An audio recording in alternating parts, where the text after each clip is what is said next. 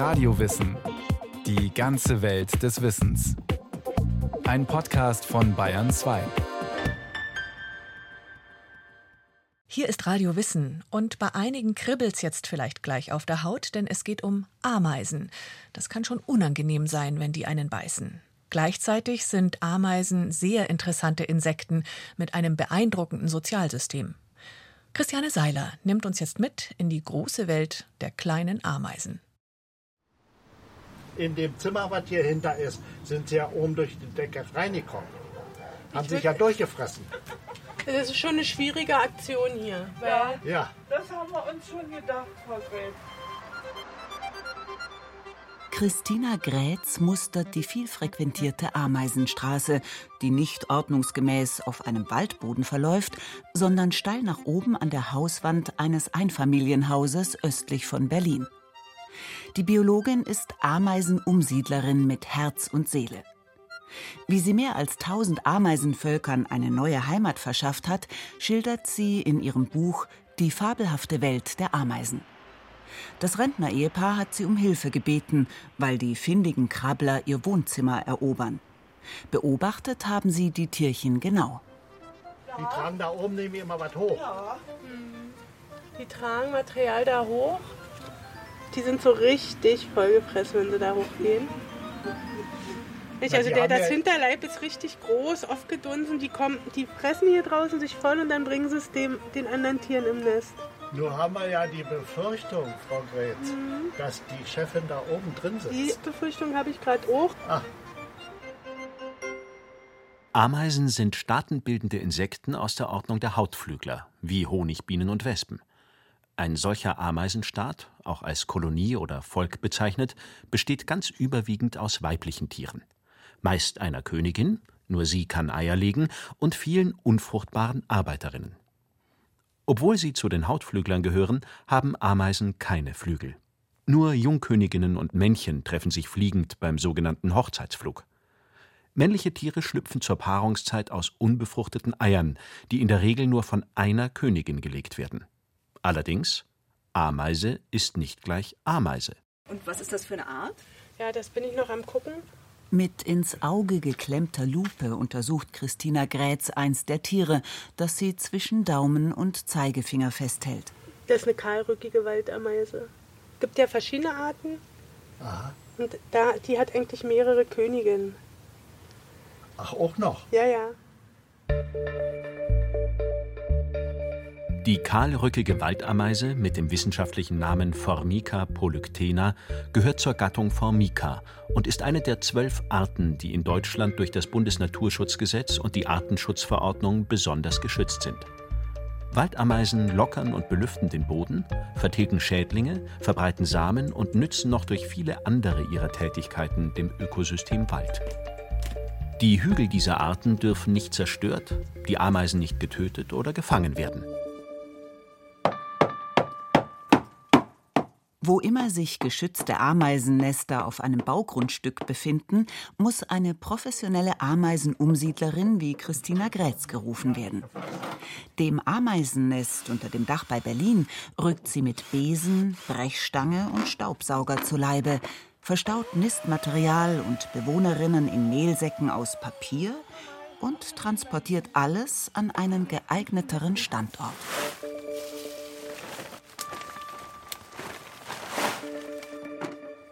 Ameisen sind nahezu überall. Sie begegnen uns in Gärten, Wäldern und Häusern, bauen Ameisenhügel, wuseln über Ameisenstraßen und krabbeln Stämme hinauf. Manche Kolonien leben in kunstvoll gewebten Baumnestern, manche in Eicheln oder Stöckchen, andere in riesigen Erdbauten. Sie sind eine Weltmacht auf sechs Beinen. So lautet der Titel eines weiteren Ameisenbuches, das die Evolutionsbiologin Susanne Feuzig verfasst hat. Die Ameisenvielfalt der Welt ist riesig. 16.000 Arten wurden bisher beschrieben. Wahrscheinlich gibt es doppelt so viele. Ist natürlich schon so, dass in den Tropen die höchste Artenvielfalt ist. Also jetzt hier in Mitteleuropa haben wir so um die 150 Arten. Ich war äh, letzthin in Peru in einem Stück Regenwald, das war nicht groß und da waren es 550 Arten. Das heißt natürlich auch, wenn der Regenwald im Moment äh, leider in Brasilien und äh, in Südamerika, Afrika und Südostasien immer weiter abgeholzt wird, dann gehen leider auch viele Arten verloren. Professorin Susanne Feuzig hat einen Lehrstuhl für Evolutionsbiologie an der Johann Gutenberg Universität in Mainz. Viele Länder der Erde hat sie bereist auf der Suche nach ihrem krabbelnden Forschungsgegenstand und hat die sozialen staatenbildenden Tiere in ihrer außergewöhnlichen Verhaltensvielfalt beobachten können. Das ist in der Tat außergewöhnlich, weil Ameisen einfach unheimlich viele Wechselwirkungen mit anderen Arten auch eingehen. Wir haben Ernteameisen, die Samen eintragen. Wir haben Ameisen, die Pilze züchten und sich von den Pilzkörpern ernähren. Wir haben rein räuberische, das sind die allermeisten Ameisen, die einfach alles nehmen, was irgendwie nicht nied- und nagelfest ist und ihrer Größe passt zu ihnen. Äh, wir haben sklavenhaltende Ameisen, die eben andere ausbeuten. Ähm, wir haben welche, die in eine Interaktion mit Pflanzen eingehen. Es gibt ganz viele mimokophile Pflanzen und Ameisen, die eben in diesen Pflanzen leben. Da gibt es Anpassungen, dass dann die Pflanze Hohlräume für die Ameisen bereitstellt. Ameisen gehen viele Interaktionen mit Blattläusen ein, die sie auch beschützen gegenüber zum Beispiel Marienkäfern. Es gibt sogar welche, die wirklich ganz eng mit ihren Blattläusen zusammenleben oder auch teilweise Raupen, die sie dann nachts verteidigen, morgens wieder auf die Blätter verteilen und ich denke, warum Ameisen das äh, so machen, ist, weil sie eigentlich überall sind. Das heißt, also, sie sind überall, sie sind auch örtlich äh, fixiert und damit macht es ja auch Sinn, eine Interaktion mit jemand anders einzugehen. Wenn ich immer weiter wandere, dann kann ich ja keine stabile Beziehung bilden. Das können Ameisen sehr gut und machen das auch überall. So unterschiedlich diese Ameisenarten auch sind, eines ist ihnen gemeinsam.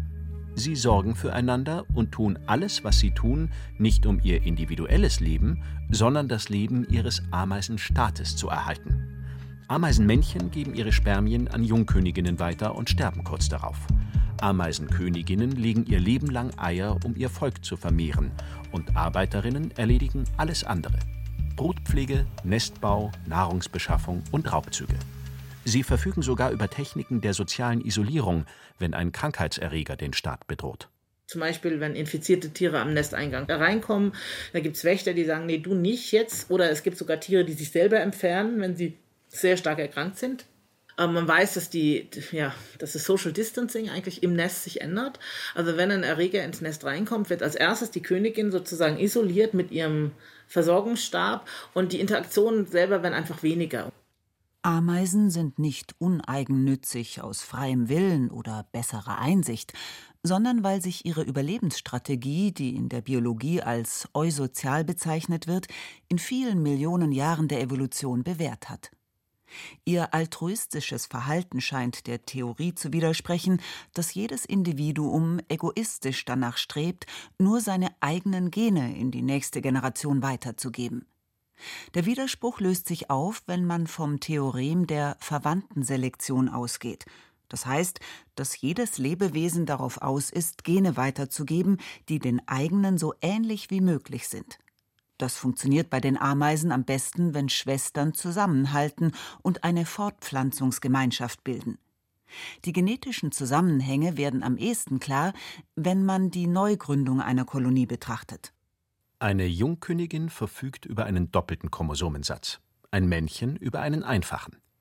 Bei der Paarung sammelt die Königin die genetisch identischen Spermien eines Männchens in einer speziellen Tasche. Sie reichen für ihr ganzes Leben. Dann gründet sie eine Kolonie und legt zunächst befruchtete, später auch unbefruchtete Eier. Aus den befruchteten schlüpfen Arbeiterinnen, die also die Hälfte ihres Chromosomensatzes jeweils von Vater und Mutter erhalten haben. Mit der Königin ist jede Arbeiterin also zur Hälfte verwandt. Mit einem Bruder, der aus einem unbefruchteten Ei schlüpft, entweder gar nicht oder ebenfalls zur Hälfte. Im Mittel zu 25 Prozent. Zwei Schwestern derselben Kolonie sind aber durchschnittlich 75 Prozent miteinander verwandt, weil die eine Hälfte ihres Erbguts vom selben Vater stammt, also identisch ist, und die andere Hälfte aus dem doppelten Chromosomensatz der Mutter. Zwischen zwei Schwestern ergibt sich, wenn das Erbgut der Mutter hinzukommt, eine 50 bis 100-prozentige Verwandtschaft. Rechnerisch ein Mittelwert von 75 Prozent. Schwestern sind also untereinander stärker verwandt als mit ihrer Mutter, dem Vater oder den Brüdern. Schwestern, die zusammenhalten, geben ihre altruistischen Gene in die nächste Generation weiter.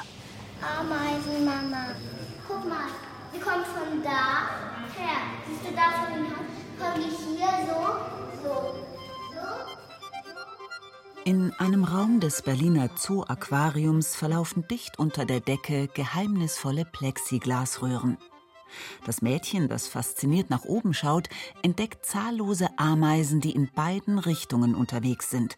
Einige von ihnen tragen Stücke von grünen Blättern auf dem Rücken.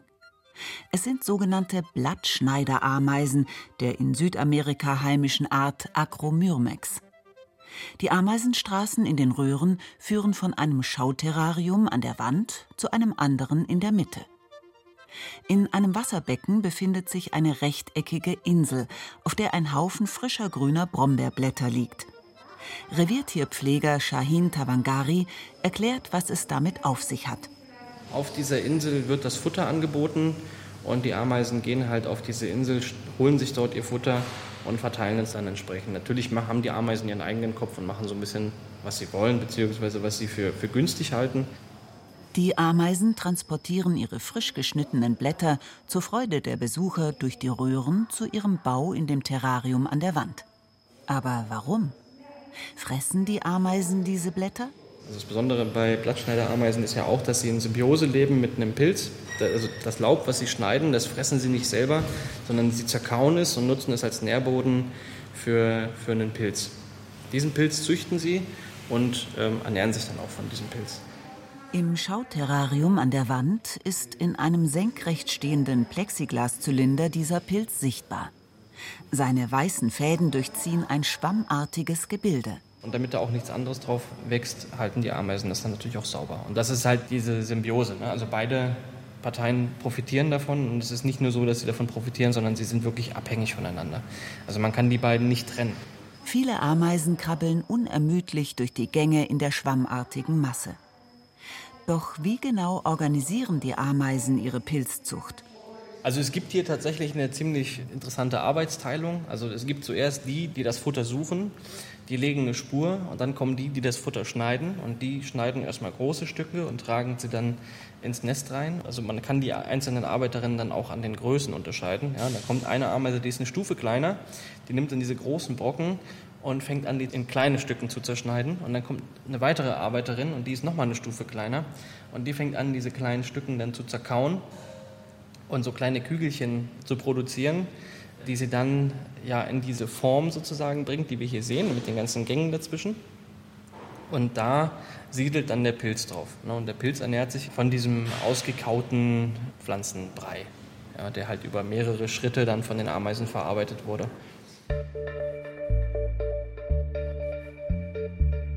Unter natürlichen Bedingungen wäre dieses schwammartige, unsymmetrische Gebilde, das den Plexiglaszylinder halb ausfüllt, der unterirdische Ameisenbau, der bei den Blattschneiderameisen riesige Ausmaße annehmen und mehrere Millionen Tiere beherbergen kann. Irgendwo in seinem Inneren verborgen sind die Königin und die Larven. Die Arbeiterinnen erweitern und pflegen den Bau, sorgen für Belüftung, die richtige Temperatur und Feuchtigkeit, jäten den Pilzgarten schaffen den Abfall auf einen Müllhaufen. Wer genau hinsieht, entdeckt einige Ameisen, die runde weiße Kügelchen herumtragen, Stücke vom Pilz, die sie vielleicht ins Innere des Baus transportieren, um Larven, andere Ameisen oder die Königin zu füttern. Andere tragen längliche, gebogene Gebilde. Die da, die da, die hat eine Larve im Maul. Man sieht das so, wie die beißen so mittig rein und dann gucken so die beiden Enden der, der Larve so zu den Seiten hoch. Also manchmal sieht man sowas, aber ansonsten Königin zum Beispiel hier haben wir noch nie gesehen. Wieder andere sehen aus, als stünden sie tatenlos in der Gegend herum. Gibt es faule Ameisen? Diese Frage stellt sich auch die Wissenschaft. Im Nest finden wir bestimmten Prozentsatz, meistens ein Drittel, von Tieren, die einfach nichts tun. Und äh, gibt es verschiedene Theorien. Einige haben gesagt, das ist so eine stille Reserve für den Fall, dass dann doch mal Andere haben gesagt, vielleicht tun die irgendwelche immun, wichtigen äh, Immunverteidigungsstoffe äh, produzieren. Wir wissen es tatsächlich nicht. Es kann sein, dass wirklich, ähm, wenn man eine Zeit hat, wo man echt viel Nahrung hat, dann zieht man lieber ein paar Mehrarbeiterinnen groß, auch wenn man die dann eigentlich gar nicht braucht. Aber die stehen dann rum und für den Fall, dass man sie braucht, dann ist, ist ja die Reserve da. Dann kann man die ja abrufen. Ein Ameisenstaat funktioniert also durch selbstorganisierte Arbeitsteilung, die auch die Arbeitslosen einbezieht. Das alles ganz ohne Chefin, denn die Königin hat zwar das Privileg der Fruchtbarkeit, aber ansonsten nicht viel zu melden. Verglichen mit anderen Insekten können Ameisenköniginnen unglaublich alt werden. Einige erreichen ein Alter von bis zu 30 Jahren. Besonders klug sind die Königinnen aber nicht. Sie bauen sogar Gehirnmasse ab, wenn sie nach dem Hochzeitsflug ihre Flügel abwerfen und eine neue Kolonie gründen. Sobald die ersten Arbeiterinnen geschlüpft sind, übernehmen sie die Herrschaft im Bau. Aber die Aufgaben sind nicht von Anfang an fest verteilt, vielmehr steuert ein komplexes dezentrales System die Arbeit im Ameisenstaat. Dafür braucht es Kommunikation. Kommunikation ist wie immer in Sozialsystemen, nicht nur bei Menschen, ganz wichtig und auch eine vielgestaltige Kommunikation. Also bei Ameisen die Kommunikation ist hauptsächlich chemisch, aber auch taktil. Die Fühler sind das ganz wichtige Organ. Das ist einmal zum Tasten natürlich wichtig. Also ich kann solch eine Larve abtasten, ob die jetzt irgendwie total dürre ist äh, oder ob verletzt zum Beispiel oder ich kann auch andere Tiere abtasten.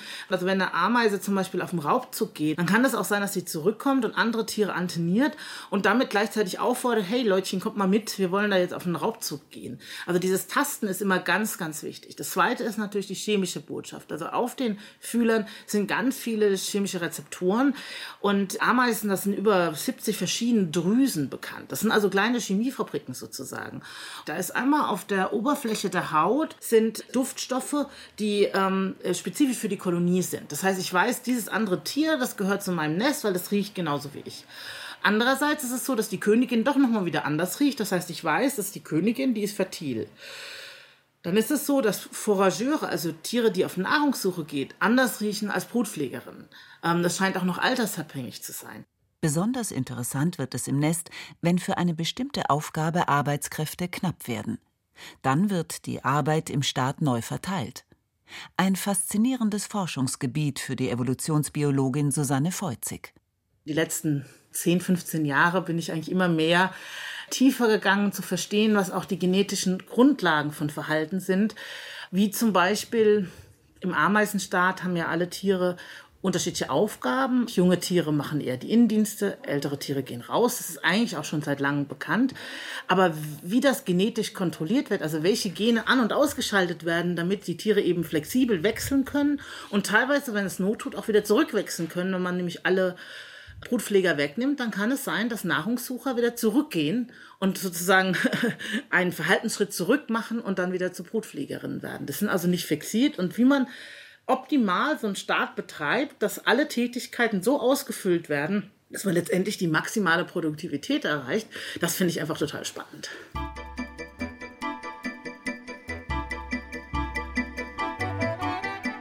Tatsächlich sind die meisten Ameisen fleißig, versorgen ihre Brut und suchen außerhalb des Baus emsig nach Futter. Allerdings, es gibt einige Arten, die sich auf die Ausbeutung anderer spezialisiert haben. In der Biologie bezeichnet man solche Lebewesen als Sozialparasiten. Bezogen auf Ameisen hat sich sogar der Terminus Sklavenhalterei eingebürgert. Diese Lebensform ist unter Ameisen im Laufe der Evolution sogar mehrmals unabhängig voneinander entstanden klein. Temnotorx americanus, eine nordamerikanische Sklavenhalterart, wie der Name schon sagt. Im Labor betrachtet Susanne Feuzig einige Ameisen unter dem Mikroskop.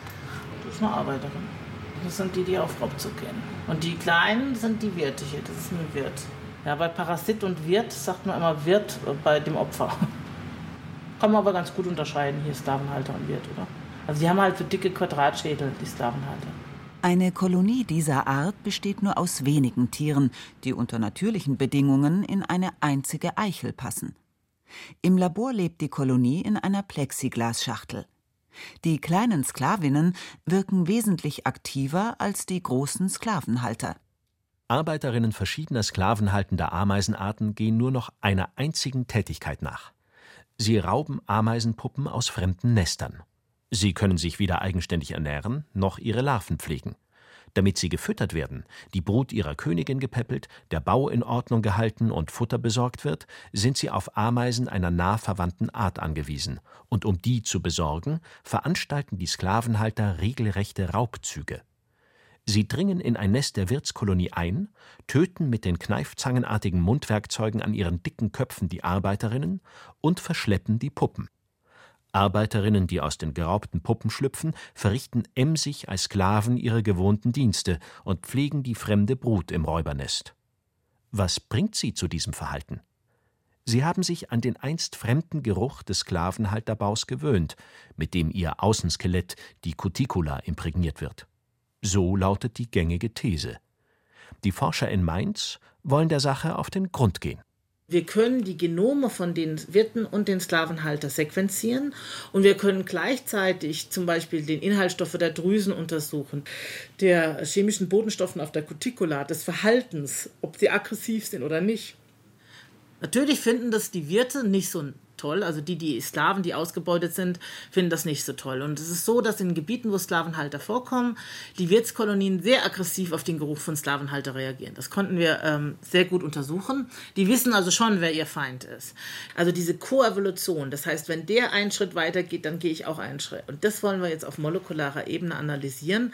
Also es ist ein, letztendlich eine Art koevolutionäres Wettrüsten. Wir haben auch äh, einige Evidenzen, dass in einigen Gebieten es zu Sklavenrebellion kommt. Und zwar ist es so, dass die Sklaven wohl feststellen können, kurz vor dem Schlupf der sklavenhaltenden Arbeiterin, dass da doch was faul ist, weil die Puppen einen eigenen Geruch entwickeln. Und dann ist es so, dass die die tatsächlich teilweise umbringen.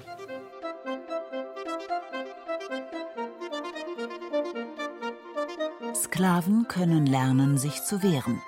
Und diese Widerstandsfähigkeit schlägt sich mit der Zeit auch genetisch nieder. Die Evolution schreitet also stetig fort. In ihr ist nichts abgeschlossen, sie passiert im Hier und Jetzt.